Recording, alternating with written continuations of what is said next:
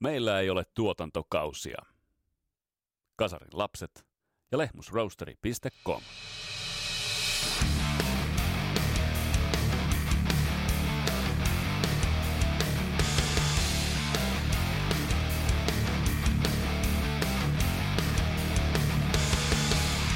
Tästä Kasaraps podcastin jaksosta käynnistyy sarja, jossa puidaan metallin legendan Metallikan ura, edesottamukset, nykykondis ja levyt perinpohjin yhdessä Christian Hovelinin kanssa.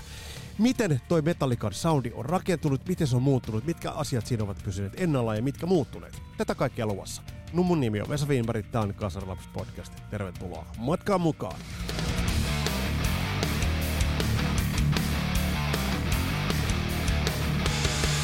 Ja tämä podcast paadetaan kasaan tuttuun tapaan yhteistyössä Suomen parhaan paatiman Lehmusroosterin kanssa www.lehmusroosteri.com ja sinne Rock'n'Roll David Ice koodiksi ja tilaat itsellesi kahvi, kahvia, kaakaota tai teetä, niin 15 pinnaa kilahtaa alennusta.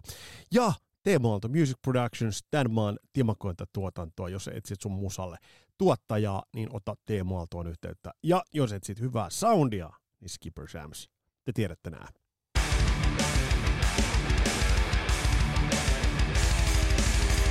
Mä meinasin jo itse asiassa tähän jaksoon uh, ottaa tähän ihan framille ton Ramstein-keissi. Mulla on siihen ulostulo, mulla on siihen semmoinen teikki, mutta mä en tee sitä nyt tässä kohtaa, vaan mä teen ehkä jopa tälle viikolle sen bonusjakson asiasta. Ja mulla on siitä asiasta ja tuosta keissistä Ramstein painavaa sanottavaa. Kaikki siitä, siitä eivät tule tykkäämään, mutta mitä sitten, koska toi on herättänyt paljon ajatuksia. Ja tosiaan metallikaa käsitellään nyt ainakin kahden, veikkaanpa että kolmen jakson verran, ja kun tuohon lasketaan sitten toi Mikko Kekäläisen mainio vierailu, jossa käytiin Lars Ulrichia, eli Lasse ja kavereiden kesken lävitse, niin tulee aika tanakka paketti metallikaa, mutta siihen on olemassa ihan selkeät syyt, ja ne syyt, jos ne nyt eivät ole vielä tähän mennessä valinneet, ne tulevat valkenemaan, nimittäin kuitenkin me puhumme tämän meidän rakastaman musiikkityylin ihan kiistattomasta legendasta. Legenda on itse asiassa jopa oikeastaan voidaan sanoa pikkasen vähättelevästi sanottu, koska se sanotaan niin helposti niin monesta asiasta. Ää, ikoni, oh, no en mä nyt käytä, ei käytetä mitään. Annetaan nyt näiden jaksojen määrittää se, mitä metallika on, koska sinä ja minä siellä tiedämme tarkalleen, mitä metallika merkitsee. Ja voidaan iloksi kertoa, että pari viikon päästä vietetään Helsingissä tuskafestareita, ei siellä nähdään. Jos oot tuskassa, niin pistä koodia. Tuskan liepeiltä tulee myös parit jaksot. Panu Markkasen kanssa tehdään noin. Ja tuskassa tavataan. Mikäli satut olemaan tuskassa, niin tuu ihmeessä jutulle. Ei nyt varsinaista miittiä aleta järjestämään, mutta olisi kiva teitä nähdä mahdollisimman paljon siellä. Siellä on Ghostia, siellä on Ville Valoa, siellä on paljon meille kasarilapsille yhtä sun toista ja vähän tanakampaakin osastoja. Glenn Jyskin löytyy sieltä, joten paljon löytyy tsekattavaa. Mutta tämä sitten pari viikon sisään, mutta siihen saakka me mennään aika tanakasti mennään Metallican matkassa. Mutta hei, nyt mennään sellaiseen itse asiassa ikäluokka kokemukseen, joka yhdistää aika monia meistä.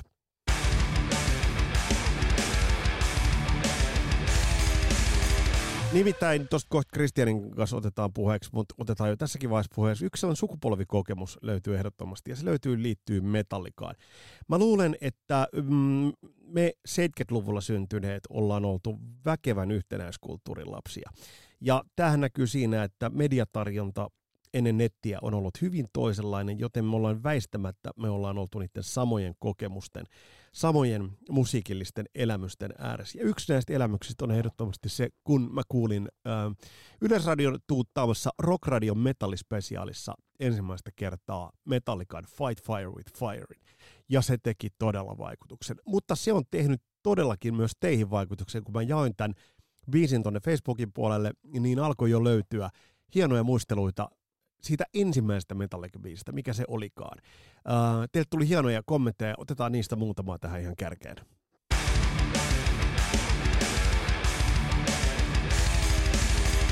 Seppo Bem heittää, eka kosketus Metallicaan oli Fight Fire with Fire, tuoreeltaan levyn ilmestymisen aikoihin kaverilla kuunneltuna. Ihan ensimmäinen reaktio purkan pysähtymisen jälkeen oli naurun purskahdus siinä kohtaa, kun akustinen intro päättyy ja särökaaos alkaa. Aika pian naururemakka vaimeni ja intensiivinen kuuntelu ja purkan mäyhtäminen jatkui sähköistyneen innostuksen vallassa.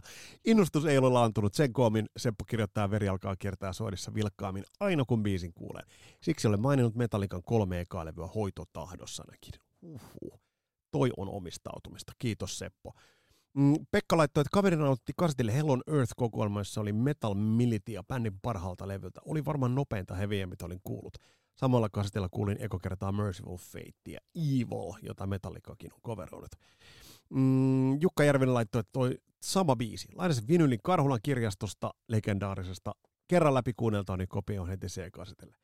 Mika Kähkönen laittaa, että Metal Militia Rock Radiosta. Ja nyt varmaan Mika ja Pekka ovat ehkä kuunnelleet sitten samaa. Tai toiset Pekkahan kuuli sen kasetilta.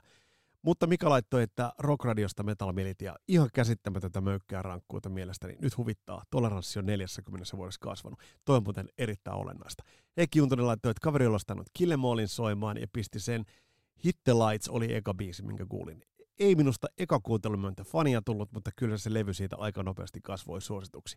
Ja Nivolaan asti piti Kajaanista yhtiöitä sitten toisen julkaisun myötä lähteä katsomaan. Ja sen jälkeen on yhtiö nyt säännöllisesti ensi vuonna 17 tai 18 kertaa. Ja Kimmo laittaa itellä juuri tämä samainen biisi ja levy. Kuulosti aika kauhealta. Nauhoitin Scorporeiden Animal Magnetismin sen päälle ja viiden vuoden jälkeen on soitin Ride the Lightningin levyjä biisejä bändissä. näin, näin, se, näin, näin se meni. Ja aika syvä päätyhän toi biisi on. Petri Puustin laittaa, että levyn nimikkobiisi. Levy oli ulkona ja naapuruston kaverilla oli korvalappusterkoissa kyseinen kasetti. Tarjosi kuulokkeet, että kuuntelepa tätä. Pupetsin hommasin myöhemmin kaupasta, tuli hieman puskista. Ja tosta muuten täytyy kysyä Kristianiltakaan. Ja täältä löytyy hienoja, hienoja kommentteja. Jani laittaa, että olisiko ollut Bread-fanista versio ensimmäinen. Jouko heittää, että eka levy oli Killemall vinyli heti tuoreeltaan ällistysreaktiona. Mikko Koijo laittaa, että Fight Fire with Fire Rock Radiosta varmaan Metalliliitto, jos oli. Se ei varmaan ollut Metalliliitto muuten silloin vielä. Meni vähän liian rankaksi.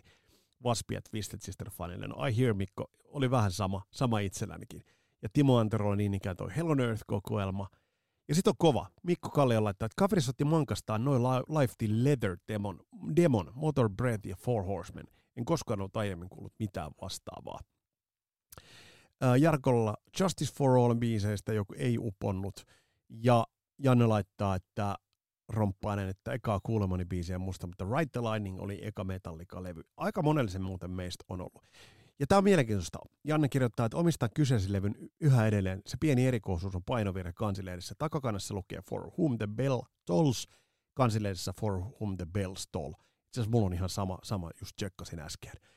Ja Toni laittaa, että kyllä se on toi sama Fight with Fire with Fire kun akkarialueen jälkeen räjähtää, niin tuli olo, että lähtee paikat hampaista. Ja lukuisia, lukuisia kommentteja. Harri laittoi, että tällähän se alkoi kulttiksen keikka 84, ja kyllä se toimi silloin, mutta 17 V minä ei ihan arvannut, millaista megabändiä olin katsomassa. Ja mäkin kuulin Fight Fire, Firein ensimmäisenä, sain sen radiosta äänitettyä Masahu. Tämä on mieletön taatella, että me ollaan oltu, ja Mika Lindgrenkin laittaa, kaveri nauhoitti radiosta Fight Fire Firein. Se oli ihan liian rankkaa. Eli me ollaan oltu kaikki kuulolla likipitäen samaan aikaan ja kuunneltu tätä samaa biisi. Tässä puhutaan hei sukupolvikokemuksesta, koska me ollaan oltu, hienoa ajatella, että me ollaan kaikki tahoillamme oltu ja diggaamassa ja kuuntelemassa radiota, ja sitten se akusten intro alkaa, ja sitten se on ihan meihemiä. Ellei mä väärin muista, korjatkaa, niin tää oli sille Hevin Spessu viikolla. Ää, ihan alkuvuodesta 85. Oisko näin ollut? Muistelisin näin. Mutta hei, nyt otetaan meidän vierasta sisään, koska meillä on paljon puhuttavaa.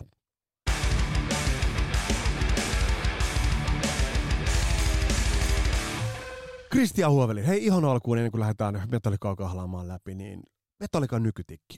Ihan tajuttomassa kunnossa bändi. Mitä oot mieltä? No kyllä, levyjen perusteella tätä kertoo, että olet päässyt katsomaan, mutta kyllä tämä 72 Seasons ja Half-Fire, mm, The Self-Destruction levykin, niin ne on tätä uutta tavallaan nousuun niin kuin Metallican niin kuin tähän nyky, nyky, nykykuntoon. Mun mielestä niin kuin ne on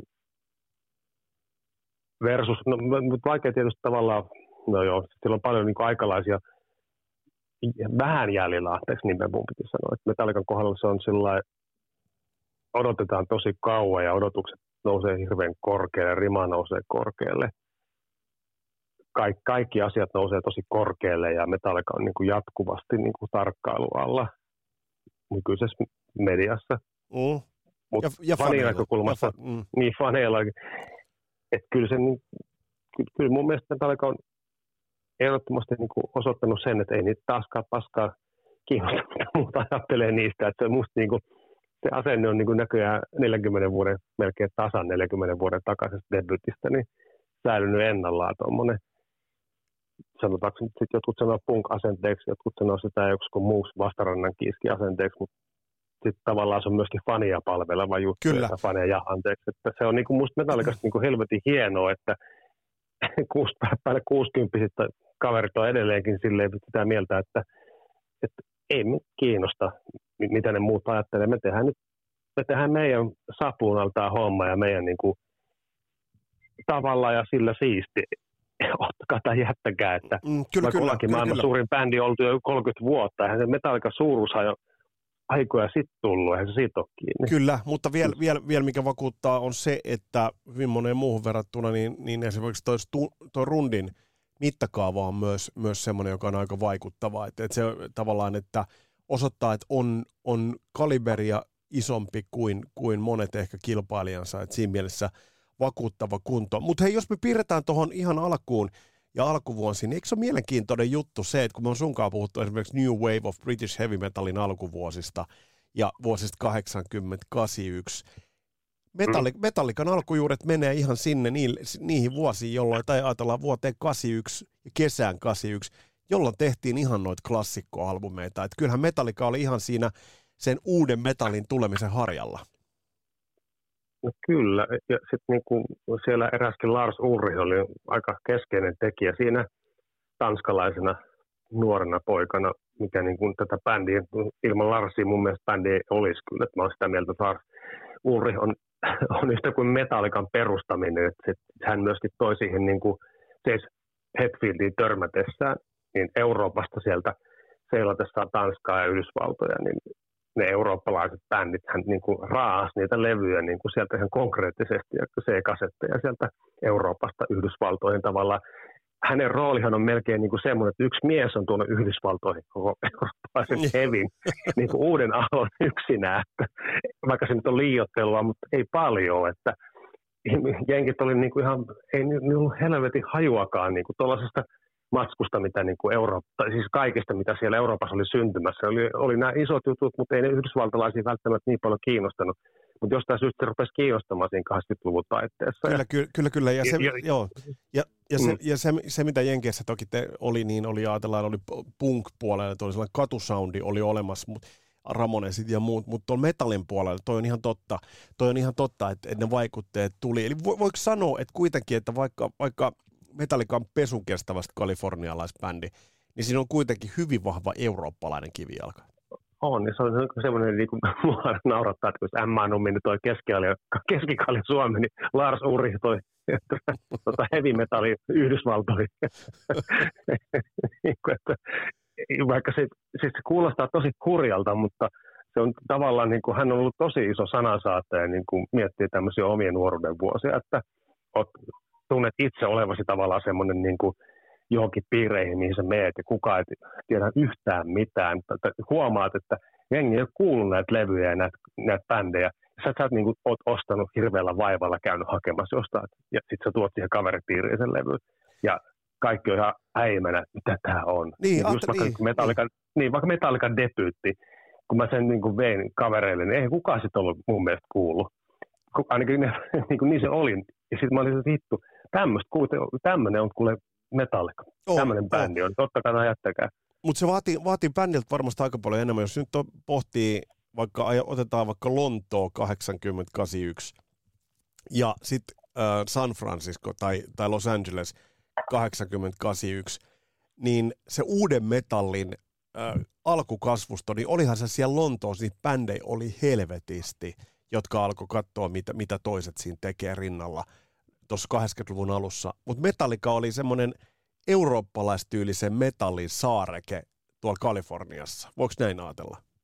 No kyllä se oli näin, että tietysti nyt pitäisi päästä, ja olisi helvetin siistiä, minkä mä joskus halusin tehdä semmoisen toivioretken Yhdysvaltoihin ja sinne just tänne Kaliforniaan ja päästä näkemään niitä ihmisiä, niin kuin ihan tavallisia metallidikkareita ja jutella niiden kanssa, että mitä ne, just meidän ikäisten tyyppien kanssa, että mitä se oli silloin 80-luvun alussa siellä oikeasti siellä Kaliforniassa, että Mm. kuka se oli, kuka sen toiset jutun sinne, mutta mä lu- luulin, että kaikki vastaisi varmaan, että Metallica, että ne ei vastaa Slayeria tai ne ei vastaa niin kuin Exodusta tai Suicidal Tendencies tai no tietenkään, mutta niin mitään, oikeastaan mitään muuta kuin Metallican. Että kyllä, kyllä, kyllä niin kuin tämä, tämä, niin kuin tämä juttu on ihan ehdottomasti, niin kuin Metallica on ihan hirveän iso rooli tässä. Mikä, mikä... Käännettiin, käännettiin kelkka Yhdysvaltoihin mm. Euroopasta, kun Just tuntuu, näin. että kun aina eurooppalaiset on tehnyt niitä, kun ollaan puhuttu, että aina Eurooppa-hevi on sitä, Eurooppa-hevi tätä, ja et, et, ei jotenkin krediittejä niin kuin tästä heavy-metallista niin kuin meinaa millään saada Yhdysvaltoihin. Niin kyllä Metallica käänsi sen niin kuin taas toiseen suuntaan hetkeksi aikaa. Kyllä. Kuka mikä, keksi. Mikä, mikä sun mielestä on... niin. Mikä sun mielestä on merkitys sillä, että äh, se, että bändi sai basistiksi Cliff Burtonin, niin, niin bändi, bändi muutti Cliff Burtonin kotikonnuille äh, San Franciscoon, mutta mikä, mikä merkitys arvelet olevan sillä, että Metallica jätti Losin taakseen ja nimenomaan lähti rakentamaan tuota musiikillista juttua San, Francisco, San Franciscossa pikkasen toisenlaisessa ympäristössä?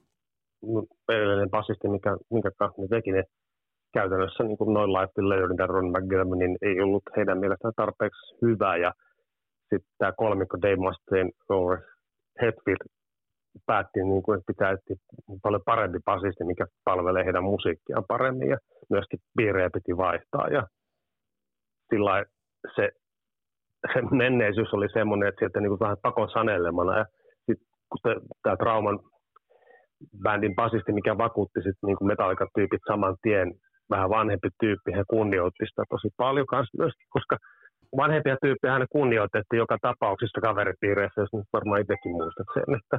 Pysähdytään, hetke, pysähdytään hetkeksi kokoonpanoon, josta on puhuttu myöhempinäkin aikoina todella paljon. Siis bändinhän perusti yhdessä, ensimmäiset olivat Lars Ulrich ja James Hetfield. Sitten tuli muutamia muita kavereita, vähän vaihtuvuutta, mutta sitten siihen tuli – Siihen tuli Dave Mustaine kitaraan ja siinä vaiheessa, kun tuli Cliff Burton basso, niin kasas oli kokoonpano Lars Ulrich, James Hetfield, Dave Mustaine ja Cliff Burton. Voidaanko sanoa, että bändillä oli hetken aikaa, ei, ei spekuloida sen kummemmin, mutta soitannollisesti bändillä oli hetken, hetken aikaa se paras kokoonpanossa kasassa? Se on, Kyllä, kyllä. Siis ehdottomasti. Ja Mustaine on hirveän isot kreditit sille monessa biisissä, mm. myöskin Right Lightningin biisissä, kun tuossa toi tuommoinen Itävallan vai Saksan painos jostain. Siinä on kaikki noin kolme ekaa demoa, 81, 82 ja myöskin 83 Right Lightning demo, missä Mustaine soittaa ne, ne, mm. se, ne biisit, missä se on, missä se silloin ne kreditit. Että onhan se nyt selkeästi niin kuin, siinä pakko nostaa Masteinille hattua. Että mm. kyllähän sillä oli ihan hirveä rooli siinä niin kuin sen saudin luomisessa ja sen bändin niin kuin tiukkuuden niin kuin kanssa. Ja hirveä live-soittaminen, niin kuin bändi niin kuin lähti melkein ihan räpelöinnistä alun perin. Ja niin kuin tyypit, kuten Lars, ja hänen tennistaustasta niin kuin vielä ihan rumpali tuu kenestäkään, mutta jos päättää jotain asiaa ihminen elämässä ja rupeaa treenaamaan, niin kyllä sä nyt jumalauta teet sen asian. Noin päättävänne tyyppi kuin Lars Ulrich, niin on hämmästyttävää, että miten niin kuin tolleen, noin lyhyessä ajassa tuommoisesta ei mitenkään niin kuin musiikkitaustaisesta, niin kuin eikä mitään musiikkiopistoja käyneestä porukasta, Lars varsinkin vähiten, niin mm. Miten jär, järkähtämättömällä niin kuin tahdolla se homma totta. saatiin Joo. eteenpäin. Toi, ja, niin kuin, on ihan älytöntä. Mä en nyt puutu siihen rumpalointiin enkä kenenkään muuhun kanssa soittamisen tai soittamatta taidottomuuteen. Et ne on kaikki on luonnonlahjakkuuksia Masteeni myöten, että ei, se, ei ne niinku ollut mitään opistotyyppejä kukaan. Ne on viettänyt sitä aikaa siellä hengailemassa niinku kavereiden kanssa kadulla ja huonosti vähän kouluja käyneitä ja sitten sit niitä on kiinnostanut vaan se rock'n'roll. Kyllä, to, mutta tuosta kun miettii tuota kokoonpanoa, niin soitannollisesti tuohan on mielenkiintoista, että siinä on nimenomaan Mustaine ja Cliff Burton melkoista virtuositeettia jo hyvin nuorella iällä ja musiikillista ajattelua. Toki sitten biisit, siinä on koko bändillä ollut iso, iso merkitys. Um, Tuolla on ehkä vähän hedelmätöntä spekuloida, spekuloidaan nyt sen, sen verran kuitenkin. Olisiko uh, bändin myöhemmät levyt olleet sellaisia kuin ne nyt ovat olleet, jos jos Mustaine olisi jatkanut? Mitä sä luulet, että, että se olisi muuttunut, jos Mustaine olisi pysynyt vaikka Right the Lightningillakin vielä tuon bändin, bändin kokoonpanossa? Sitten sit olisi tullut enemmän ehkä sitten, niin on mekaanit olisi saattanut ihan perustamattakin Se olisi, no, se, olisi jäänyt, se olisi jäänyt perustamatta totta kai, mutta jos ajattelee sitä, että toi, koska kiistatta Lars Ulrichin soitto kehittyi ja parani, parantui koko ajan.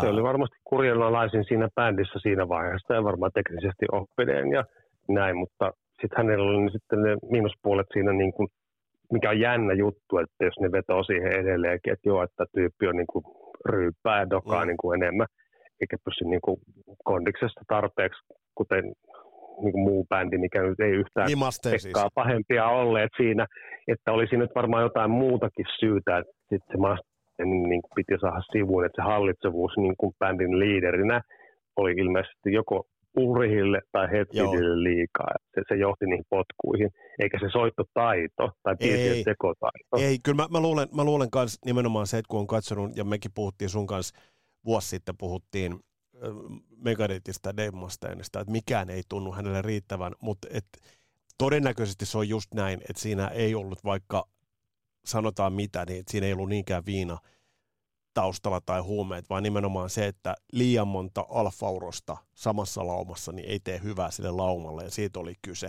Mutta sitten äh, alkoiko toi skene vähän sitten kuitenkin äh, pulputa, koska esimerkiksi sitten Mustainin tilallehan tulee kitaristiksi Kirk Hammett ja tulee Exoduksesta. Sinne alkoi muitakin bändejä tulemaan. Sä oot monesti viitannut tähän rässi, rässiskenen vähän niin kuin sellaisen mm. syntyä kasvuun. Niin alkoiko se skene vähän ähm, metall, heti metallikan vanavedessä vähän niin kuin kehittyä?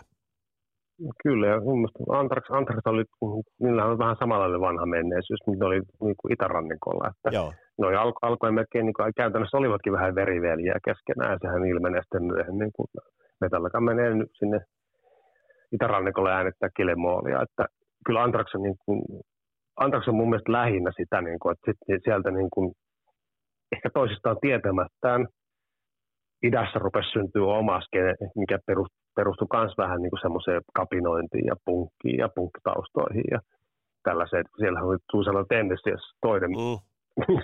mikä niin kuin ihan, samo, ihan yhtä vanha yhtyö, että siellä niin kuin sit toiset tavallaan niin kuin oli kaksi mun mielestä niin kuin leiri oli itä ja länsi. Lännessä syntyi Slayer hyvin varhaisessa vaiheessa myöskin niin kuin Metallican kanssa ihan samoihin aikoihin. Mm.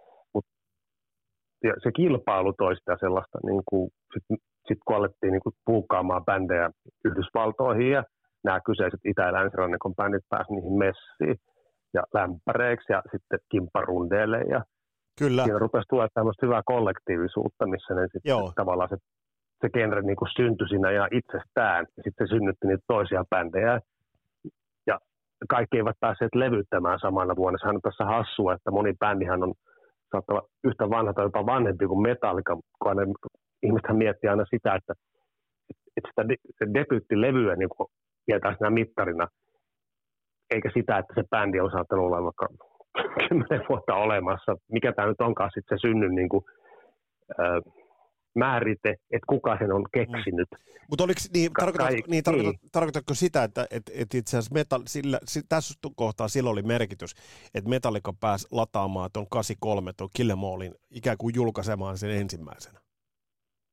No niin, ja sitten tietysti vielä tuommoisena niin kuin hyvän soundisena ja hyvänä niin kuin, niin kuin todella tiukkana pakettina. Ei, ei silleen niin kuin monet muut sinä vuonna julkaistut levyt, mikä miltä tahansa bändillä on aika räkäsiä. Niin on. Ja sille ei, ei, ei niin kuin soundelta lähellekään tota veroa eikä tiukka. Hei, no, pysä, puidaan parin sanalla Mm. mm. Killemallin. Mä ostin Killemallin aikoinaan legendaarisesta Karhulan kemuskaupasta. Siis se oli tosiaan kauppa, jossa myytiin kemikaalio, siis naisten kemikaaliotuotteita ja äh, musiikkia. Ja mulla on tässä edellä, tämä oli tuossa mun viime jaksossakin, kun Mikko oli vieraana, niin, niin ostin tämän C-kasetin Killemall. Mit, mitä sanot Killemallista? On nimittäin aikamoinen metalliinjektio suoraan suoneen. Siis ehdottomasti. Ja sitten ensinhän oli se, että mä en ole asunut kanssa sun huudeilla ja Antila Koskelan tylsällä vaan. Että, Kyllä, mut kyllä. Mä en muista, mä, se oli varmaan niin, että mä kävin joko siinä meidän, sama juttu vähän, että se oli joku lähimarketti, missä oli Joo. niitä älppäreitä. Mutta Joo. kun ei ollut sitä Killemoolia, sitten mun piti mennä Kouvolaan. Joo. Kävinkö sitten Faktorissa tai jossain ihan levykaupassa Mm. kävin. Ja sieltä sitten varasin sen Killemoolin vinylin kyllä. Että, Ja sitä ooteltiin ja ooteltiin sitten mun naapuri Jannen kanssa, koska ja joku meistä sen piti ostaa, ja sitten mulla nyt oli sitten siihen levyyn rahat, ja sitten oli kyllä semmoinen vuorottelu, että joo, joo, mä, mu- ja, muistan, ja, ja, kaveri ostaa levyjä, ja sitten me äänitet, joo, niin äänitetään niitä ristiin rastiin joo, sitten. Joo, ja... mä muistan ton, ton systeemin, mutta mut mitä, mitä sanot Kill All, all, all levystä, koska tämä on niin kuin, tämä vakuutti silloin, tämä vakuuttaa edelleen, ja edelleen tämän voi kuunnella siten, että tämä, mä väitän, mä uskallan väittää, että tähän energiaan ajan hammas ei ole purrut pätkääkään. Näin energistä vyöryä harvoin kuulee, kun, kuul, kun kuuntelee Kilemon levyä.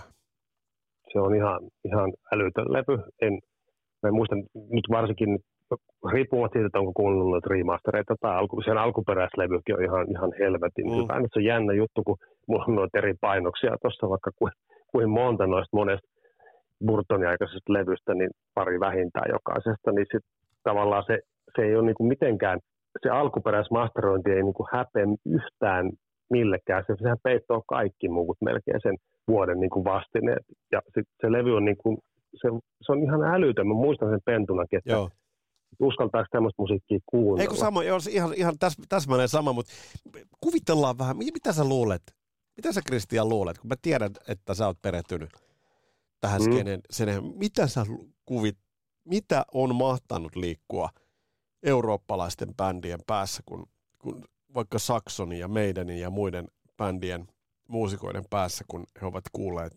Metallica-nimisen bändin Kill Em All-levyn? Kyllä no niin kuin sit, mä vähän ajattelen silleen, että, mä että no, nyt on pojat tehneet ihan oikein. niin tiedätkö, vähän nuor... Musta oli niin kuin siinä päin, kun on sen verran ikäeroa.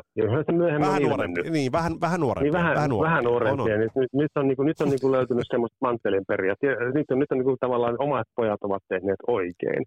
Ja Euroopassa on myös kyti se sama, mutta ei yhtä laadukkaasti. Siis yhtä, lailla Euroopassakin, tähän päästään varmaan joskus myöhemmin, niin nämä vastaavat samaikäiset kaverit, mitkä perusti näitä eurooppalaisia legendaarisia bändejä, niin nehän ei ole paljon sen itse asiassa vanhempia. Ei, ei. Et, et, et kyllähän siellä niinku herättiin tämä tää seuraava sukupolvi, mitä sanotaan 50-luvulla syntyneet tyypit ja mm. näin. Sitten tulee nämä 60-luvulla syntyneet kaverit ja mm. niin edelleen, niin, mihin Metallica lasketaan. Niin, niin, niin, ja tälle, että se, se, aina se sukupolven väylä, mikä on, mä oon aina se määrittänyt siihen kymmeneen vuoteen suurin piirtein, kun se pitää helvetisti paikassa ihan mm, missä mm, se totta. asiassa. Joo, se on totta. Tämä se, decade.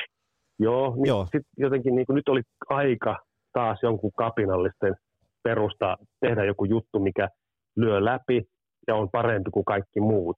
Kyllä Killemmo on ihan, se pesee edelleen sen aikalaiset niin kuin ihan mennen tullen. Oh, no, no, no, no, ja ihan, ihan tapella varmaan kaikkien ihmisten kanssa ei, ei. maailman tappia asti. Mutta ei, niin kuin, että... ei, ei, mutta mut, eikö se, mikä on mielenkiintoista, pur, puraskelepa Kristian tätä, tämä on mielenkiintoista, jos sä ajattelet, että Kilemo on levy, niin tähän likipitään sisältää kaikki ne klassiset Metallica-elementit, jotka ovat toistuneet eri levyillä sittemmin. Eli tässä on niitä nopeita biisejä, Hit the Lights, tässä on Whiplash – Metal Militia tästä löytyy. Mutta sitten tässä on kuitenkin Seek and Destroy, joka on semmoinen mid-tempo-tyylinen. Tässä on Anesthesia Pulling Teeth, Cliff Burtonin loistavuutta. tässä on Four nopea... Horsemen. Niin, Four Horsemen. Eli tässä on, tässä on kaikki niin kuin klassisen metallikan elementit on itse asiassa tällä ensimmäisellä levyllä jo. Kyllä, ja sitten sillä on semmoinen särö soundi, ja meiltä on niin monta tarinaa, että niiltä oli aikoinaan niin kuin miksi se soundi muuttuu. Yksi juttu oli aikoinaan, että niitä tuli pöllitty ne tietyt marsut jostain ennen Right to Lightning äänityksiä. Nyt en mä tiedä, onko tämä enää paikkansa pitävä saatana ihan sama mulle, mutta joku tämmöinen juttu oli se, että se niinku puoliksi vahingossa myöskin mullisti sitä Metallica-soundia siirtyessä Right to Lightningiin, että siellä niinku, se räk, räkä-soundi perustui myöskin niihin räkäisiin niinku vehkeisiin mm. ja niihin, mitkä ne silloin, silloin siellä nykissä oli, kun ne äänitti paljon se oli tarvinnut, 8 vai 10 000 dollaria. Mieti vähän, millä mm. rahalla on tehty Kill Em All. No okei, okay, se on voinut maksaa vaikka 20 000, en tiedä, mutta niin, kuin niin helvetin vähän versus joku Def Leppardien ja muiden miljoonat tai jonkun superbändin, niin kuin, että pitää niin kuin miljoonia tuhlata ja tiedätkö, studioaikaa ja vuosia hinkatakseen jotain levyä. Niin eihän nämä hinkannut helvetti mitään Killemolilta. Joo, kyllä. Mutta eikö tässä ollut merkittävä tämä Megaforce Recordsin omistajankin rooli, tämän Johnny Zin rooli, eli John, mikä sitä oikein nimi onkaan? John, John Chasula ja John... Mar- Marsa Chasula. Niin, niin eikö, on molemmat niin eikö, eikö, olla kuolleita. Niin eikö, eikö tämän Johnny Zetankin merkitys aika merkittävä, että se oli kuullut tämän demon ja sen raakuuden siinä ja diggas ja halus tehdä tämän debyyttialbumin. Kyllä, se oli Brian Slagerilla. Me, me ollaan unohdettu, Slagerhan on niin kuin se, kuka sen No Life Leather Demon ja otti sille, sille kokoelmalevyille, mitä nyt silloin aikoinaan julkaistiin Yhdysvalloissa, millä tuotiin näitä bändejä esille. Että Slager on toinen todella tärkeä Joo. Niin kuin, mies tässä Metallikan alussa ja sitten Jonsa ja Marsa Tasula, mitkä niin kuin otti ne hoiviinsa niin sanotusti, oliko ne kiinnittäneet jopa oman asuntonsa sitten, kun ne luotti niin paljon, että tämä Metallica kannattaa niin kuin satsata. Että tämä on niin hyvä demo ja nämä biisit on niin hyviä, että kiinnitetään oma talo Joo. tai asunto siihen, siihen päälle vielä, että saadaan ne jätkät tekemään se levy, minkä ne sitten teki.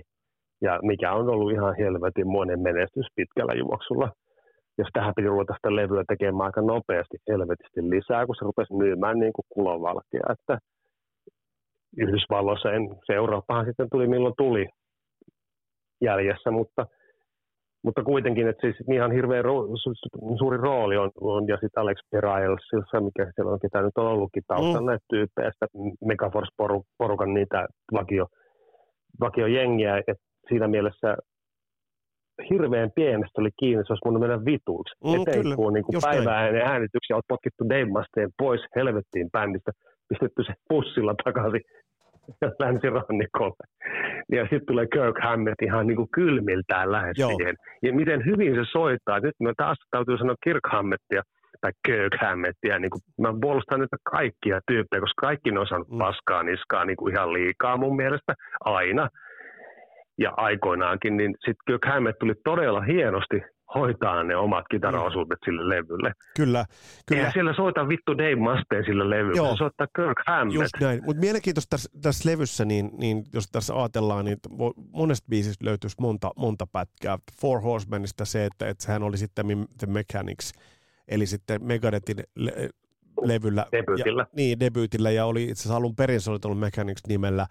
Ja, ja tällaisenkin tiedon bongasin, että se on ainoa biisi, jossa kuuluu Cliff Burtonin laulua jossain väliosasta. Mä en sitä bong, mä yritin bongata, että mistä sieltä löytyy. Mutta sitten mä löysin mielenkiintoisen detalin Motor Breath-biisistä, joka on musta must riemukas ralli kaikkinensa. Että et Motor Breath olisi Metallican ainoa biisi, jonka James Hetfield olisi säveltänyt niin kuin ilman yhtyä muiden jäsenten tai Lars Ulrihin apua.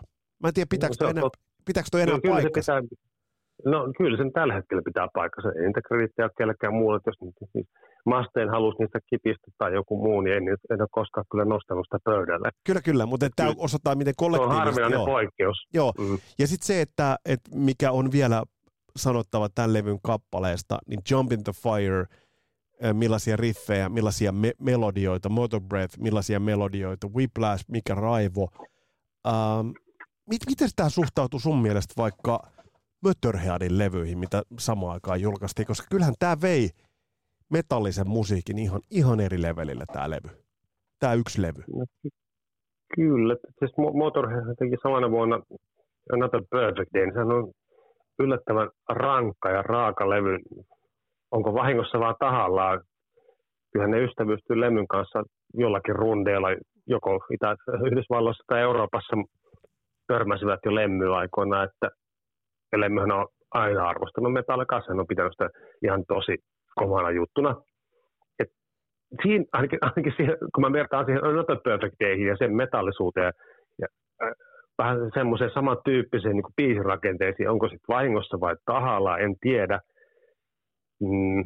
eurooppalaiset bändit tietyllä tavalla se metallisuus lisääntyy, mä en osaa sanoa sitä niin tarkkaan, kun tavallaan Euroopassa syntyi sitten oma Trust ja Speed, ne alkoi niin kuin, nyt tulee niitä EPitä ja niitä bändejä, mitkä niin kuin tyli Celtic Frost vaikka, mm, Destruction Crea- mm. Creator Helloween ja INE, tämä, tämä remmihän rupesi Euroopasti niin kuin aktivoitua. Joo, tää, ei, tää, ei, ei, pelkästään nämä vaan, no okei, okay, Judas Priest, no, se on vähän myöhemmin Defenders of. Kyllä se tietyllä tavalla, joo, jos mä mietin niitä levyjä, että niin, onhan siinä, se niin. meta- metallisuus vaikuttaa eurooppalaisten niin kuin vastaavien bändien niihin vuosien levytykseen, niin, ja katsottaa takkatalogia, mitä niillä on, niin voi se olla sille, että pitää vähän rankemmaksi meidän Niin, ruveta. Tämä, tämä, tämä nimenomaan, tämä nimenomaan mulla, mulla tuli mieleen, että, että siinä on, mm. siis tämä, tämä saattaa olla, rundin mielessä on mielenkiintoista, että tämän Killemallin jälkeen, niin läppäribändeinä Metallica oli Raven ja Anthrax ja Exodus muun muassa 83, 84. Kun katsoin, niin ähm, heinäkuu 83, tammikuu 84 välisen ajan 52 keikkaa olisi tolloin, tolloin vedetty ja, ja nimenomaan mm. tuot Kilemo oli blastattu.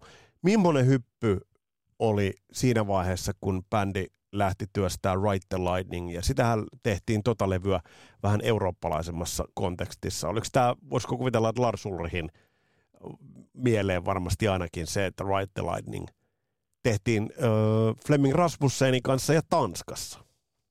Joo, ne suhteet tuotiin, tuotiin niin kuin, ja siinähän on se semmoinen vittu kun ei muista kaikkea, mutta ei tarvikaan, koska myös sun Faith näyttelee suurta roolia siinä. Toinen tanskalainen hieno legenda, mikä on vaikuttanut Metallican musaan tosi paljon, ja kiitos King Diamondille siitä. Mm. Ja tavallaan ne suhteet äh, hänellä, mitkä oli Eurooppaan, ja tämä Fleming Rasmussenin tulo Metallican mukaan, niin en ihan tarkkaan sitä tiedä. Se on joka tapauksessa hirveän hyvä sattuma, koska nyt sitten tosi lyhyessä ajassa ja helvetillisellä kiertueella ja rundaamisella saatiin niin kuin se bändi vielä tiukemmaksi. Plus, että Cliff Burton, mikä niin kuin tavallaan tuli Killemallille soittamaan vaan niin kuin basso-osuudet uusiksi, ei ole niin kuin biisikrediteissä, vaan vaan tullut soittaa niin kuin mm. biisit vähän niin kuin hämmet. Ne molemmat joutuu niin kuin tulemaan niin kuin vähän valmi, valmiin levy ääreen soittamaan mm. ne sovitut jutut. Nyt oli tavallaan niin kuin Metallica debyyttihän on sitten tällä kokoonpanolla oikeasti Right Lightning. Siinähän muuttui totta, kaikki. Se, totta. se muuttui niin, kuin niin totaalisesti niin lyhyessä ajassa. Ja myöskin en tiedä, miten paljon Fleming Rasmussen, niin onko hän orjapiiskurina ollut tämmöinen Martin Birds. Mm. Ilmeisesti on, koska ne on saanut ruotua, vaikka se lukee Produced by Metallica, mutta kyllä se sen verran, mitä on joskus netissä keskustellut tuota, niin Fleming Rasmussenin kanssa ihan henkilökohtaisesti tästä asiasta, niin mä niin kuin, kyllä se niin kuin sillä tavalla se piiskasi niitä tyyppejä olla niin ojennuksessa, eikä koko aika niin kuin, vähän tietysti, hän koko aika teki mieli olla siellä vähän niin kuin pienessä pierussa ja mm. Vähän niin kuin lähtee jonnekin paarikierroksille, että niitä piti niin kuin sille ojentaa niitä nuoria metallikantyyppejä niin kuin ryhdistäytymään. Ja kyllä, kyllä, ja se, tämä rooli varmasti on on, on merkittävä. Mutta mitä sä sanot? Isän niin, rooli tavallaan. Kyllä, kyllä, joo, joo, kyllä, mm. kyllä. Mutta se, että Right the Lightning on musta mielenkiintoinen levy. Se on mulla eka levy, minkä mä oon, mä oon se on mulla, toi on eka Metallica-levy, mikä mulla on, mulla on, on tullut niin kokonaan. Tosta mulla alkoi, ja heti perään mä silloin sain sitten ton äh, Killemallin. Mutta jos right, the Light, jos right the Lightningia katsotaan, niin mä kuulen aika lailla jollain tavalla – tuossa myös sellaisia sävyjä, joita on aikalais Iron Maideniltä kuultu. Ajatellaan Right the Light, siellä on, siellä on hienoja stemmakitaroita, biisirakenteita, melo, melodioita, Fade to Blackin eeppinen, eeppinen itse asiassa oikeastaan melodisuus, mikä siitä löytyy, ja sitten ne sahaavat riffit siellä, siellä lopussa. Toi on musta aika, aika rehellinen metallilevy. Kyllä se on monipuolinen myöskin. Että se, on, sehän on. ensimmäistä kertaa toi balladin ja siis sellaisia elementtejä, mikä kukaan muu ei 84 uskaltanut näistä bändeistä, mihin Metallica niin lasketaan siihen aikaan, niin se oli jo siinä vaiheessa hypännyt mun mielestä Killemollekin, se oli edellä muita, mutta Lightning hyppäsi vielä niin kuin, ihan selkeästi niin kuin omalle levelille tuon oman kentänsä niin kuin sisällä muille ei ollut mitään asiaa niin kuin olla vieläkään niin kuin yhtä hyvä bändi niin kuin monipuolisuudessa. Että se on sitten ihan mielipidekysymys, mistä se tykkää eniten vaikka kyseisenä vuonna ilmestyneestä levystä tai nyt mennään 84, niin ei voi siltä olla mennessä eteenpäin yhtään, vaan ollaan vuodessa 84. Että Metallican niin kuin monipuolisuus olisi juttu, millä se saa niitä faneja lisää, vaikka se ei kyllä Suomessa missään näkynyt. En ole valitettavasti ollut katsomassa sen kiertueen keikkoja, mutta se mitä nyt tästä kaikki, me kaikki tiedetään, millainen se rundi kun paljon ollaan luettu ja mulla on muutamia ystäviä, mitkä on ollut, että siis päälle on syleksitty ja täällä on ollut jotain 500 katsojaa mm. ja 400 katsojaa ja bändi on niin kuin ollut niin kuin mistään kotosi ihmisten mielestä täällä Euroopassa vielä, että ovat siitä huolimatta olleet niin kuin se on jännä. Joku olisi lannistunut. Ois, ois kyllä. Joo, mutta nää, joo, joo, mutta nää, nää, Metallica joo. ei lannistunut joo. tosta ikinä. Nää, nää, se on jännä juttu. Joo, nämä eivät... Et mikä sen on pitänyt. Nämä eivät tämän, tämän, tämän osalta lannistuneet. Tuon biisin, josta levyä katsoo, soundillisesti mun mielestä erittäin hyvä, jos olkoonkaan – Killemallin soundeissa ei ole mitään vikaa. Killemallin soundit on, on myös sille levylle täydelliset, mutta tässä kohtaa mun mielestä tuotanto tukee entistä paremmin tätä levyä. Fight Fire with Fire biisistä, Christian, ää, mitä sanot? Mun mielestä se on, se on edelleen ottaen kaikki, mitä sen jälkeen on tehty, niin musta se on yksi väkivaltaisimmista – paahdoista, mit, mit, mitä on tehty. Et ei, ei tot Fight Fire Fireista, kun se lähtee sen, sen Cliff Burtonin säveltämän intron jälkeen, kun se vyöryy päälle, ei tot, tot nopeutta, rankkuutta, raakuutta ole kukaan mun mielestä ylittänyt. Ei ole sitä nerokkuutta, miten se biisi lähtee. Moni Joo. muuhan bändi lähti silleen vetämään, vaikka olisi ollut mikä intro tahansa, niin olisi vaan lähtenyt sillä perus blast sillä nopealla tyyppisellä, niin kuin, Joo. mihin mä nyt heitä. Se Antraxin Joo, joo. aloituspiisi, Slayerin levyn aloituspiisi. Ne, ne, ne on paljon yksinkertaisempia, paljon niin kuin, sille, sille tietysti raaempia, mutta tylsempiä. Niitä ei kukaan muista, mutta Metallican biisin muistaa just tuosta tuo intro on yllättävä. Ja sitten miten se lähtee se Fight Fire with Fire käyntiin ja miten ne satsaneet niihin kaikkiin efekteihin siinä, Joo. mitä sinne, siinä biisissä kuuluu ja millä tavalla se biisi niin kuin lähtee. Se on niin turpasauna, että se oli oh. tosi pelottava oikeasti. Melkein paskat meni housuun. On, on, on. Eikö siis pojalla. pelottava? Nimenomaan tämä on Fight Fire with Fire, kun ensimmäistä kertaa se kuuli, en mä pysty sitä unohtamaan. En mä pysty unohtamaan sitä. Ja edelleen, kun mä laitan sen, niin aina mun pitää katsoa, että eihän mulla tää ole vaan liian lujalla nyt, koska mä tiedän, että kun se tulee se, se lähtee päälle niin. ja sitten se vyöryy niin se vaan tulee, tulee niin lujaa. Ja se, on, se on jotain aivan älytöntä, ei ole kukaan pystynyt tekemään. Mä en niistä tiedä niin myöhemmiltäkään vuosilta monta analyysiä, etenkään aloitusbiisiä, niin kuin miltään bändiltä, puhutaan nyt vaikka tuossa genressä, pysytään nyt niin kuin tämän genren sisään, ei mennä puuttumaan mihinkään kevyempeihin metalleihin eikä muihin. Et siis Metallica oli aivan uniikki. Tuossakin mä luulen, että sekä Fleming Rasmussen että Biff Burton etenkin on siinä ollut, olkoonkin, että onko kreditejä vai ei.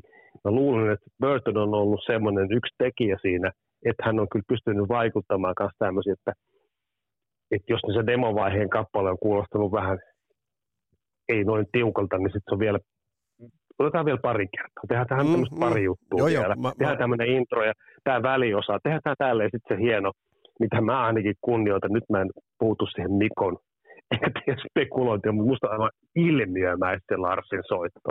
Nyt ei, niin mä otan sitä vaikka mitä tervaa ja höyheniä, mutta se on ilmiömäistä Larsin juttu, on, miten tällä, osaa tällä, tehdä tällä, joo, kappaleet on, on. jutut. Tällä levyllä, tällä Pal- levyllä, palvelee niitä biisejä, tällä levyllä, Kyllä, tällä levyllä soitanta on kauttaaltaan on, on äärimmäisen, äärimmäisen hyvä. Se mikä toinen asia, mikä tällä levyllä on musta helvetin hyvä, on riffit että jos ajatellaan For Whom the Bell Tolls ja sit, millaista niin kuin, se, se riffipuoli, Ride the Lightning riffi, ja siellä Dave Mustaine on vielä kahdessa biisissä. Joo, siinä on Mustaine, joo, mutta ei niin paljon enää kuulu kuin Killemallilla. Ei, ei, siis ei. Minun mielestä. Ei, mutta on mukana vielä Credussa, että Ride the Lightning mm-hmm. oli tekemässä. Eli no siinä... Se semmoinen monipolvisuus vai mikä se nyt on? Vähän semmoista, mikä tulee niin kuulemaan niin myöhemmin Megadethissa. Se siinä on varmaan se Masteen leima suurin, mun mielestä ainakin. Joo, joo jos siihen puututaan, siihen masteen leimaan. Joo, joo, kyllä, kyllä. Mutta sä tiedät, sä, tiedät, äh, sä tiedät, että mulla on aina tapana alkaa tätä kysymystä sulla uittelee jossain vaiheessa. Miten tämä suhteutuu mm. sulla sun, omas, äh, sun omassa äh, arvostusasteikossa niin metallikalevyjen joukossa? Voi herranen aika. No, ainakin toiseksi paras. Joo. Enempää Joo, ei, ei mennä, joo, tää riittää. Mä, älä, sano, älä, okay. sa, älä sano enempää, älä sano enempää. En mä sano enempää. Älä sano, älä sano enempää. Mutta mut tämä levy, kun katsoo sitä rundia, mitä tämä bändille aiheutti, niin, niin aika bändi oli kova tekemään duunia. Mä katsoin, että tästä tämän levyn jälkeen jos nyt tarkastetaan tarkka päivä, tämä on ilmestynyt 30. heinäkuuta. Bändi on jo edeltävän alkuvuoden 84 ollut Venomin kanssa rundilla. Ja sitten kun mm. katsoo että Bang That Head That Doesn't Bang rundia Euroopassa ja Jenkeissä, niin Euroopassa loppuvuosi 84, 25 keikkaa, Tank lämpärinä, tuolloin kävivät myös Suomessa. Ja sitten, ja tostakin mä katsoin, että keskimääräinen yleisömäärä 1300, ei mikään ihan pieni kuitenkaan, jos ei nyt mikään areenatason. Mutta sitten 85 Right the Lightning rundi Pohjois-Amerikassa, 57 keikkaa, muun muassa toi, toi Right the Lightningin Oaklandin keikka 60 000 ihmiset. Bändi teki kyllä duunia kovasti. Niin, kyllä se on sen niin kuin, niin, työmoraali yhtye kanssa, että siinä mielessä mä ymmärrän, että joku motoreita on arvostanut se tosi pitkälle niin kuin yhtyeinen, mikä niin kuin, työmaali piti tehdä vittu 20 vuotta ennen kuin raha rupeaa tulee edes mihinkään kirstuu, että tavallaan jotenkin järkelemäinen ja jär, jääräpäinen niin kuin tapa tehdä niin kuin sitä omaa juttua. Että se, se oli jännä, kun mä katsoin näitä vanhoja, on tuossa kirja, tämmöinen, mikä tämä Metallica raskaan rockin legenda Martti Buffett puoliksi kuvakirja, niin täällä on kyllä hauskoja lehtileikkeitä niin kuin niistä ajoista, milloin, milloin mentiin. Täällä 184 ajoilla ja siellä on niin kuin ollut just vaikka Motorheadit ja sun muut kumppanit mukana. Että kyllä jotenkin tuo työläismoraali, mm. se on enemmän niin kuin kallistuu Eurooppaan kuin Amerikkaan. Että se tuntuu välillä, niin kuin, että vaikka no niin amerikkalaisia, niin ne, mä koen ne niin eurooppalaisina ne metallikat tyypit tietyllä tavalla ja semmoisena niin kuin maanläheisinä, mitä ne todennäköisesti on, en mä tiedä, kun mä nyt nähnyt enkä mä tunne niitä, mutta miten mä ymmärrän tämän yhtyä edelleenkin, niin, ja miksi mä tykkään siitä, niin on tollaisia niin kuin miljonäärityyppejä, mutta mitkä on niin kuin tämmöisiä, me ollaan ihan, ihan perusjampoja, me ollaan tämmöisiä perustyyppejä, ja me tehdään tällaista hommaa, mitä te tykkäätte fanit, ja mm, mm. sitten just tämä tämmöinen, kelle me tehdään niin kuin just niin kuin meitä huvittaa. Kyllä, kyllä. Et me ei seurata mitään trendejä, ei seurannut silloinkaan. Joo, kyllä. Koko aika tuossa on muutos käsillä. Mutta, Kahden ekan levyn jälkeen. Mutta onhan tosi iso merkitys myös siinä, että bändi pääsi Q-Prime managementin talliin, ja, ja tämä selittää paljon älyttömän viisasta rundisuunnittelua. Sehän ei ole bändiltä suinkaan mitään pois, mutta et kun vertaa moniin muihin bändeihin, jolloin oli, kun ollaan sun kanssa näitä jaksoja tehty, ja mä oon tehnyt näitä jaksoja, niin niin monella mm. bändillä on hyvätkin lähtökohdat surkastuneet siihen, että rundit ovat menneet mönkään, on ollut huonoja – ää, ajotuksia, huonoja rundivalintoja, mutta tämä Q-Prime Management, ää, jossa myös Def Leppard ää, oli ja rakensi ison uran, niin, niin, niin kyllä musta se selittää paljon tätä, että bändi rundas, vaikka tuo Ride the Lightning kiertue, niin Waspin ja Armored Saintin, Tankin, ZZ-topin lämpärinen, Marillionin soitti keikkoja Bon Jovin, Rätin, Magnumin kanssa. Niin. Et, et tavallaan, niin. Et, ja sitten, eikö näin, että bändihän oli myös Monster of Rock-festareilla? Joo, eikö se mennyt siihen sitten, hypätään, no mehän hypätään sitten siihen Master of Puppetsiin.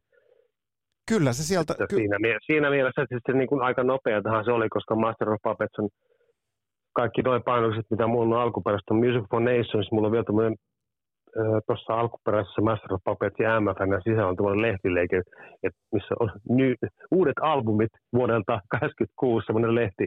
Se on se liite, mikä, mitä Joo. nyt on nimeltään. Niin se on vielä tuossa vaiheessa ollut Music for Nationsin bändi Euroopassa, eikä joo, mikä, joo. minkä iso levyyhtiön bändi edelleenkään, vaikka Master of Puppetsista kysymys. Joo, mutta mut mitä, mitä, niin. sä, mitä sä Kristian sanot siihen, kun mä, jos mä nyt yhtään katselen näitä kalentereita, niin bändi rundas Right the Lightning kiertuetta kyllä aika huolella 85 vuoden puolta. Ja myös 85 syys-joulukuussa välisenä aikana bändi on äänittänyt kolmannen pitkäsoittosa. Eli tos ei ole kyllä taukoja pidetty paskaakaan. Ei, se oli myöskin se suola aikoinaan. Koskien myöskin muuta musiikkia ja muitakin bändejä siihen aikaan. Tietyllä tavalla, niin kuin, että on ollut pakko suoriutua. Ei, se kiertua ja promootiot ja sitten yleisön, tietysti ostava yleisön paine pikkasen ja kilpailu muiden yhtyeiden ja tyylilajien kanssa ja heavy metal musiikki nousi niin kuin entisestään niin kuin su, mainstreamiin. Se on ollut ehkä eniten, on pakko sanoa, että 80-luvulla ei varmaan, tai sen jälkeen eikä sitä ennen, hevin eri osa-alueet ja heavy musiikki ei ole varmaan ikinä ollut niin suosittua, kun se oli koko 80-luvun mm. ja vähän mm. päälle. Joo, joo. Ysäriäkin ehkä, niin tavallaan siinä oli niin, kuin niin suuri kilpailuhenkisyys niin kuin suuntaan toiset, että siinä oli varaa jäädä niin kuin laakereille lepäilemään, leikkimään rock-tähteyttä ja jäädä jonnekin kotiin lärvin niin kuin nukkumaan ja sitten ei tehdä mitään. Et joo, joo. Se, se, se, poi, poiki joo. sitä sellaista Joo, se on, se on, jatkumoa. Joo, se on, mm, se on, se on, täs, se on täsmälleen näin, mutta sitten kolmas maaliskuuta 1986 ilmestyy levy, joka sittemmin tulisi myymään, siis rässilevy kuitenkin, yli 6 miljoonaa mm-hmm. kappaletta, kuusinkertaista platinaa. Levy on Metallican ensimmäinen kultamme levyrajan ylittänyt levy 500 000, puoli miljoonaa levyä, jonka se saavutti julkaisun vuotenaan. Ja toi äänestetty lukuisissa äänestyksissä ympäri maailman, maailman parhaaksi, kautta aikojen parhaaksi metallilevyksi jos me nyt hypistellään tälleen mielikuvatasolla, otetaan jo toi levy käteen, katsotaan sitä kantta jo. Sin, äh, värimaailma siinä kannes, vaikuttavuus, Master of Puppets. Um, kylmät väreethän tulee jo ihan ajatuksestakin. Kun, kun, Kyllä, mikä on hautausmaan nimi, kun mä ikinä... No, mä tiedän sen siitä Arlington. Saving Brian, mikä se oli? Arlington. Joo, niin aina tulee mieleen se Saving Brian Ryan. Joo.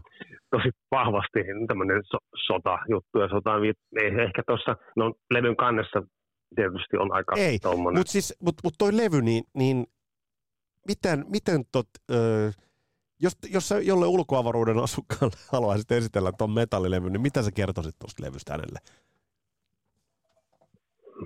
No siinähän on nyt kaikki, mitä pitää olla tuollaisessa levyssä, siis kaikki niin biisien järjestys, introt, soundit, joka ikinen biisi on killeri. Mä en, mä en tiedä parempaa levyä maapallolta kuin Master of Puppets. Mulle se on niin kuin maailman paras levy ikinä.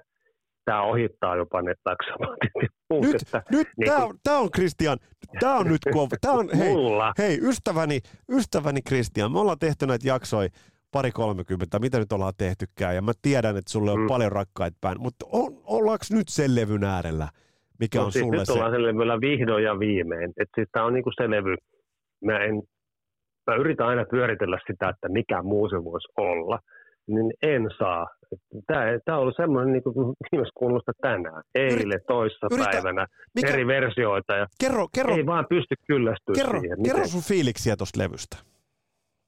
Siis, no ensinnäkin se oli sillä, jos sinä talvena, kun me tiedettiin niiden Lappeenrannan mm. kavereiden kanssa, että kohta sieltä metallikalta tulee levyjä. Joo, Otettiin niitä sinkkuja, mutta kun niitä ei ikinä ole tullut Master of Puppetsista, kun aikaisemmin oli tullut, niin 7 tuuma sitä 12 tuumaa, kun niitä ei tullut, niin me ruvettiin tietämään, niin kuin, olikohan nyt tuosta Himmasen kaverit sieltä taas Lauritselasta, niin sieltä sitten yksi kaveri sanoi, että joo, että hän lähtee kyllä kohta tuonne Ruotsiin vähän risteilylle, kun se levy mm. tulee viikkoa aikaisemmin.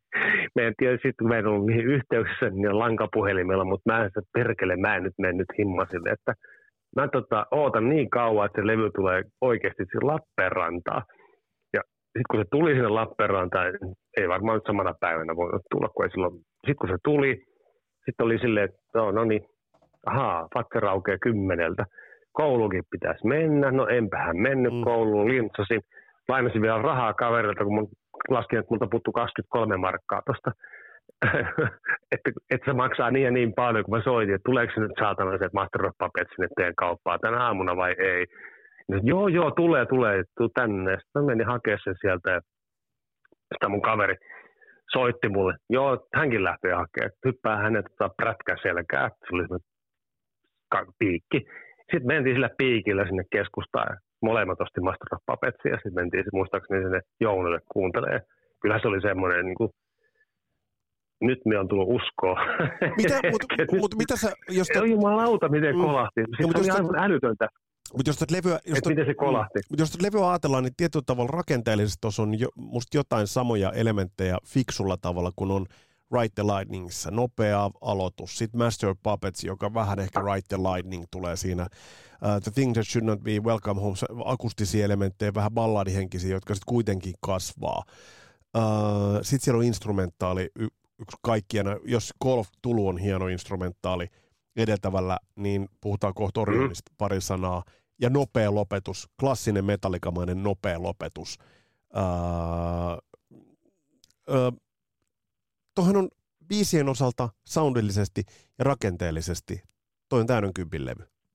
No, täyden kympin levy. Ihan hyvä, hyvin sä sanoit, että Saplulla on samalle kahdeksan biisiä. Joo. Samantyyppinen juttu ja yksi instrumentaalia. Nyt ei ollut viimeinen biisi, mutta nopeaa aloitusta ja nopeita välillä, hitaata, Joo. keskitempoa, mittempoa, palladi omaista kappaletta ja se semmoinen biisin rakenne kehittyi niin kuin entisestään jos, joskus Lars jossain sanoi, että se olisi hänen mielessä voinut olla vähän raajempi ja vähemmän kaikutetumpi levy. No en mä tuommoisia ole miettinyt jumalauta 86 keväällä, että mitä, eikä myöhemminkään. Mä edelläkään kiinnosta tuommoinen, että olisiko se ollut vähemmän tai enemmän niin kaiutentu tai jotakin niin jossain biisissä. En mä usko, että ne itse on oikeasti tuollaista enää kelaa niin kuin ei, mut vuonna siis, 2023. Mut, mut ei, ei, mutta eikö, eikö Christian ton, ton Master of Puppetsin, siis mulle, mulle Master of Puppetsin yksi hienous on nimenomaan just siinä, että se on niin iso ja hieno soundinen levy. Se on hiottu. Tuosta levystähän on sanottu, ja muistan jo aikalaishaastatteluita, että ton levyn rumpusoundeja etittiin yhtä pitkään, kun Right the Lightningia äänitettiin.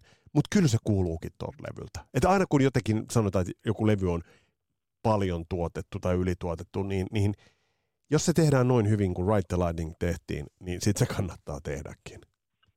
No siis kyllä, ja sitten kun kuuntelee, kun mä oon kuunnellut paljon kaiken näköistä tribuuttia, mäkin on vuosikymmenten aikana vuosia aikana katsonut netistä sitä ja tätä, kun ihmiset yrittää soittaa noita biisejä, soittaa noita rumpuja ja soittaa sitä ja tätä. Ja ei se vittu ikinä kuulosta siltä metallikalta, vaikka ne kuin olisi täydellistä, niin se, se, se juttu, mikä metallikas, etenkin Master of Puppetsin aikoihin, niin se oli just se, se, se kuulostaa siltä, että se on tosi vaikea apinoida kenenkään – siis riippuvat siitä, että soitetaanko teknisesti samalla tavalla vai miten soitetaan. Noita tribuuttilevyt mä kuuntelin viimeksi niin kuin eilen ja tänään ja vaikka kuin hienoja niin kuin versioita, niin kuin mä sullekin lähetin sen yhden. Joo. Se, oliko se Batterista, ihan, hel, ihan törkeä hyvä, kunnioitus.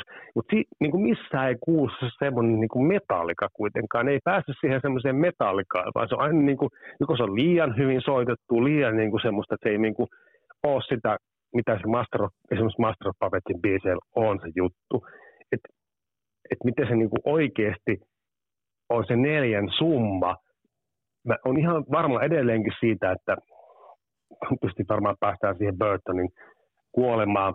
Et mä olettaisin näin, että siis jos nyt Burton ei olisi kuollut, niin se bändi olisi ainakin aika pitkään ollut tällainen nelikko. Ja se nelikkoinen olisi kehittynyt vaikka mihin suuntaan ihan samalla tavalla – kun ne olisi kehittynyt se, mikä se nyt onkin mennyt tästä tämä kaikki vuosikymmenet. Sen, mä en uskokaan, että se olisi ollut niin puritaanista meininkiä, että se olisi kehittynyt. Niin siis, niin, hei, mun, mun, mun, niin pakko, siinä... niin, mun pakko tulla tuossa kohtaa väliin. Eli, eli, eli sanotko, että jos Burton olisi, ja, ja yhden biisin kautta meidän on mentävä Burtonin kohta, mutta siis uskotko, että jos Cliff Burton olisi säilynyt hengissä, niin Metallica olisi mennyt vielä progressiivisempaan ja kokeilevampaan suuntaan? No kyllä mun mielestä. Ja sitten jos niin se olisi mennyt edes takaisin siellä ja yhtä lailla olisi voinut tehdä ne Black Albumit, ehkä erityyppisenä, eihän hän mun mielestä, miten ihmiset voi mukaan tuntea ja tietää Cliff Burtonin, Tuntuu, ei, että ei, ihmiset siis... tietää sen paremmin oikeasti, mitä se on ollut. Eihän se ollut sellainen tyyppi, mikä oli kuin vastahankainen. Eihän, sehän oli mu- myötäinen siinä metallikassa ihan selkeästi. Ei se siellä määrittänyt, miten se bändi pitää kuulostaa. Mistä luulet, että Ei se ollut mistä, siellä mikään mistä, pomo. Mistä, mistä luulet, että tuo kuva on tullut jälkeenpäin?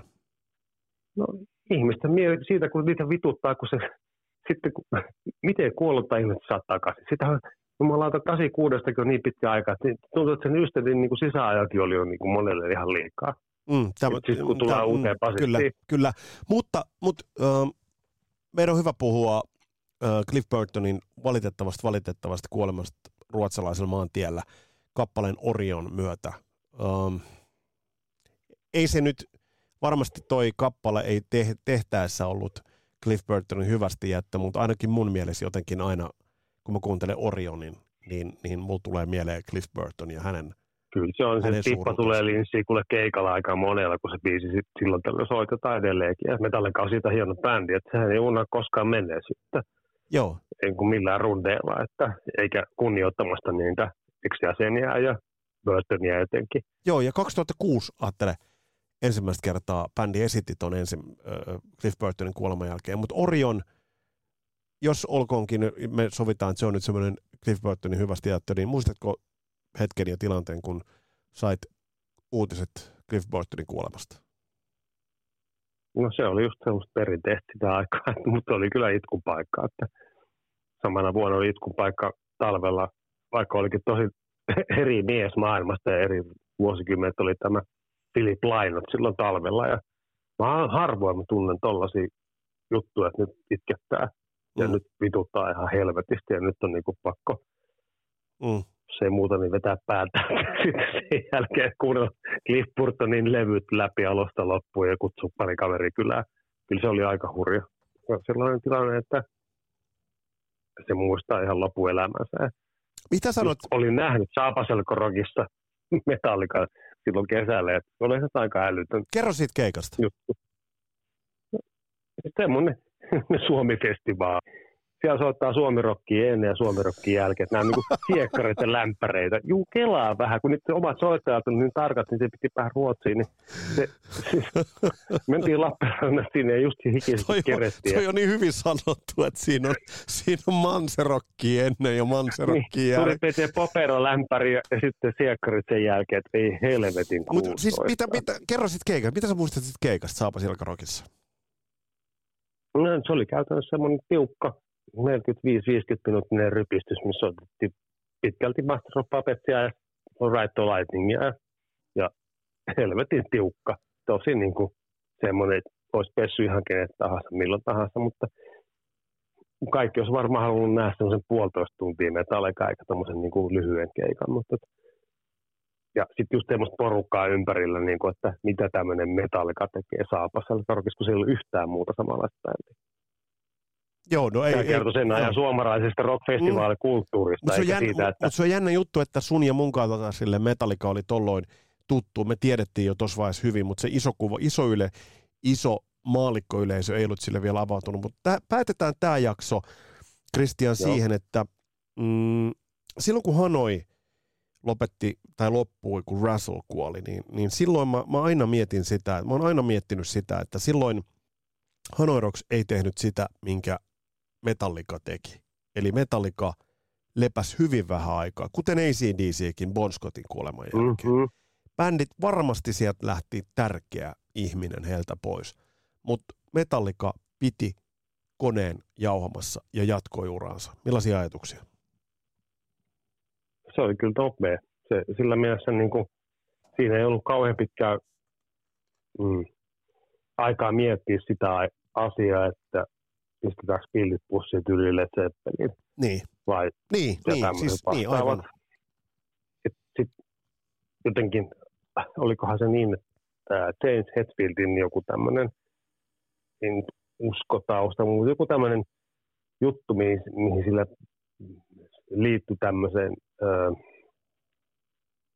katsomukseen, että asiat pitää jatkuu, vaikka joku ihminen on kuollut, niin pitää pystyä jatkamaan eteenpäin. Että se niin kuin tavallaan Hetfield oli siinä semmoinen, niin kuin nyt hän päättää, että perkele, että metallikaa ei pystytä pussiin.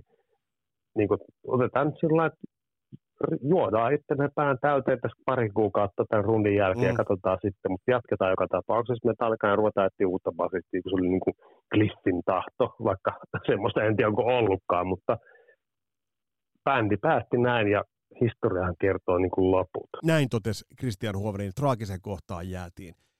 Tästä lähtee bändin ura kuitenkin liittoon ja meganousuun hieman kuten ACDCillä. Tästä eteenpäin bändiä ei enää pysäyttänyt kirjaimellisesti mikään. Tätä tullaan jatkamaan tulevassa ainakin yhdessä jaksossa. Katsotaan mennäänkö kahteen. Tässä oli tämänkertainen Kasaralpista podcastin jakso. Mun nimi on Vesa Wienberg. Palataan astialle. Moro!